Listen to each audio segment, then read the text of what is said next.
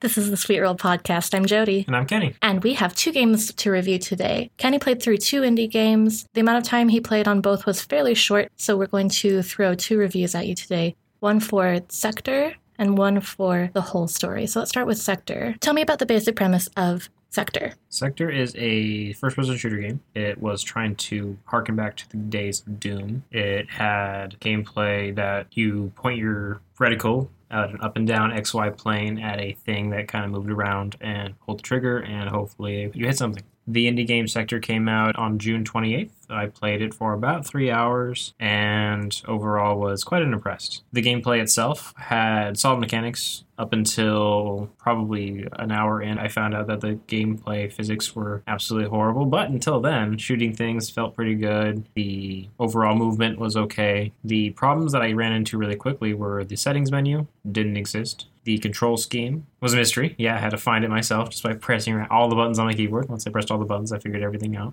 But even then, I had really bad glitch issues the ammo that spawned off of enemies couldn't be picked up most of the time. And when you ran out of ammo, you just died because you couldn't do anything in the game. There was no melee. It's hard to play not because it's hard. The developers actually updated the game since it came out and put a little subtitle says the hardest game ever. But it's the hardest game because it's incomplete and you physically can't finish it without glitching through levels and doing weird things. The, the physics is completely broken. If you jump on an object that's movable, you fly through the object, it hurts you, and you might even land outside the level and just die. If you want to play a hard game, you want it to be difficult because there's a challenge, really difficult enemies or very difficult puzzles that you need to solve, but not because the physics are weird. Yeah, so if you want a difficult game, you want a game that is fair in its difficulty. You messed up, so you died. Perfect. Not you jumped on the wrong pixel, so you flew through the map and got instantly annihilated is not a fair game. It was very frustrating. I streamed it for like three hours, got to level five, got to a stacking puzzle. You had to stack crates so you can get to a higher ledge. I couldn't jump on the crates because I kept jumping through the level. I broke the level like four times, but I never got to the top of the plate.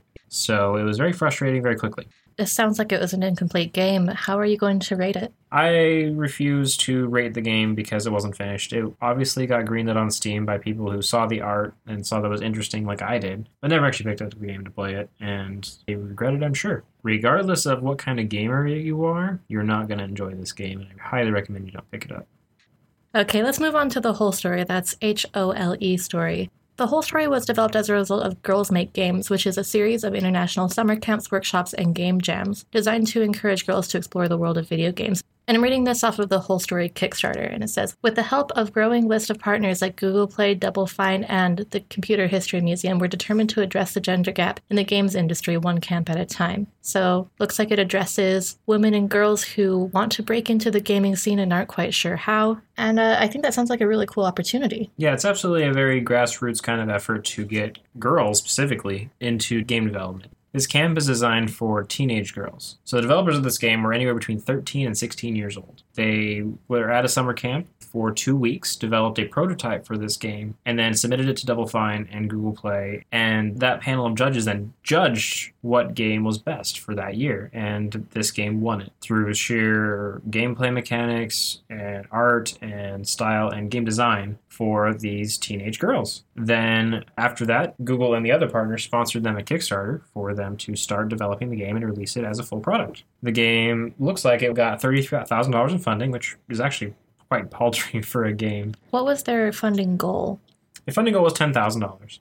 After ten thousand dollars, they would release it on Steam. Then they had stretch goals up to around fifty thousand dollars, which would add a bunch of stuff into the game. And as usual, how Kickstarter goes, you add more money, it, the developers add more stuff. This one got around thirty thousand dollars, which was three times the amount of the base which should have added an expanded game world, riddles, explorable town and castle, new places, uh, documentary, and console ports. I don't know much about the console ports if those that ever happened. I did play this on Steam, and I believe the game hasn't been out long enough for it to be able to be ported. But when I played, the game seemed pretty primitive. They did have a year to develop it, which is really short for a game, to be honest. But the premise of the game was fine. The game wasn't glitchy in the fact that you had just had game breaking bugs. The game often did crash on me, which was an issue. But it had a settings menu. I could window it, I could put on whatever resolution I wanted it to. So that part of it was polished, and overall, the game was pretty polished. The crashing issues never got resolved. It only happened I think three or four times in, in like the hour and a half I was playing it. But that's still it's still an issue, especially when it's a save based game. It did have an autosave function, which was good. So when I died and the game crashed, I didn't have to go back to the beginning, but I did go back to a significant part of the game. Let's talk in detail about the things that you use to judge a game. So let's start with story. What was the story and what did you think about it? So the story in this game was you're a teenage girl named Cindy that found a mysterious object in her backyard. You have a penchant for digging holes. You run around with a shovel, and that's the entire mechanic of the game. You hit the left mouse button and you dig a hole. So I dug through the backyard. I talked to my grandma and got some riddles and puns, and got a key. I put the key in the box, and the box teleported me to another dimension in another time and place. Turned out that I was a princess and I needed to be married to some prince of the hill, but it really was just the princess looked exactly like me, even though I had like modern clothes and everything else. It was pretty. It was pretty funny. You mentioned it was funny. You said that it was punny. It- Did that really contribute to the story? Absolutely, yeah. I- I think that was the main goal of the game. You, you could definitely tell that the teenage girls that developed this game had a great sense of humor, and they brought that flavor to the game. There aren't games that do this. That's why I play indie games, is because you're able to find games that have a lot of flavor and personality to them. They're not made to be giant games that everyone will enjoy and everyone will play. They're meant to be extensions of the developers. And kind of an intimate form of expression, even. Yeah, yeah, it's absolutely an art form. Unlike AAA titles, you know, you're never going to find Call of Duty as an art type game. Let's move on to gameplay and mechanics. You said that pretty much you are able to talk to people and read riddles and dig holes. Yes, that is basically the entire game. So you have like six buttons. You can move around. You can open your inventory, so you can actually see what items that you've collected. You can dig a hole. Digging a hole either does nothing or you get an item. You can talk to people and interact with any object, and it's the same button. It's the space bar. That's it. So it's not very complicated. Was it satisfying and kind of easy to pick up? Oh yeah, yeah. I mean, uh, once you figured out where the controls menu was, which was not hard, there's a help menu in the settings. It was pretty easy to find. You figured out how to move, and it was really easy just to get going. There is one more thing I wanted to bring up about gameplay. Uh, there was a small bug, well, a large bug. Some of the quests you didn't actually have to complete, so you'd find the quest giver and like, oh, you can't pass this bridge until you bring me a snail, and, or, or some other riddle that you'd have to go. You could just walk past the NPC and not have to worry about it, which was kind of funny. It shortened the game quite a bit if you just didn't do the quests that you needed to do. But overall, it was acceptable, and it wasn't like game breaking, and it didn't cause weird things to happen. Tell me about the art style of the game. So the art style was pretty basic. Think of like a old uh, Super Nintendo game. The 16 to 32 bit colors and walking around with little sprites, and you have very basic animations. In a modern game, you wouldn't see this. It had the kind of nostalgia that brought you back to like the roots of gaming, and it was it was endearing. Tell me about sound. I don't remember the sound too well, which is a good sign most of the time. A good sound design is either you make it amazing, like Zelda, or you make it non obtrusive and adding to the experience. In this case, I found that the game was very whimsical because the sound is in the background without me noticing it. It didn't stand out in any kind of way, which means that it wasn't amazing, but at the same time, it didn't detract from the game and, and it definitely added to the experience. There are some dialogue bits. Were there voice acting or not? Oh no, of course not. They're they're all text. So you mash the spacebar button and get through all the text and read it. And I actually read it all on stream. It was, it was quite fun. Finally, tell me about the audience that this game was intended for. This game markets to indie gamers. Indie gamers as a whole. If you enjoy indie games and, and the kind of flavor that indie games bring, you would enjoy this game. It doesn't exclude women, it doesn't exclude men, it doesn't exclude disabled people. There's no mechanic or anything in this game that people would find troubling if you were any kind of demographic other than someone that hates indie games. So there aren't any troubling characters or actions, but who does this game represent? Who would especially like this game? The fan of witty humor and indie games. Absolutely.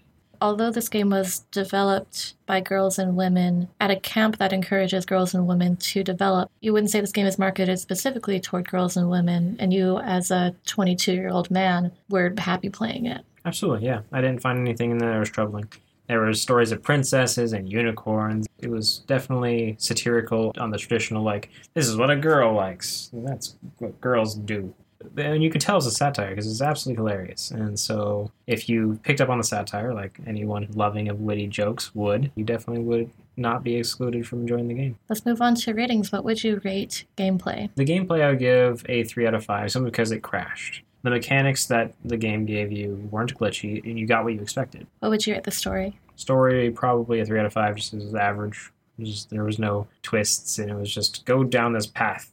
You have a map. To go do it. Art, Art was definitely a four out of five. It actually added to the game very well. music, Four out of five. It didn't detract at all. It, it didn't have any glitches, and it was definitely very good. and audience. Audience was a five. It was not exclusive to any demographic of gamer. Okay, there you have it. That's Sector and the Hole Story. Our recommendation don't play Sector, do pick up the Hole Story. Be sure to catch us Friday where you can get your little tidbits of news for the week. And then on Tuesday, I'll be reviewing Amygdala, which is an action platformer with a mysterious element reminiscent of The Binding of Isaac. That's all we have for you today. Thanks for tuning in and happy gaming.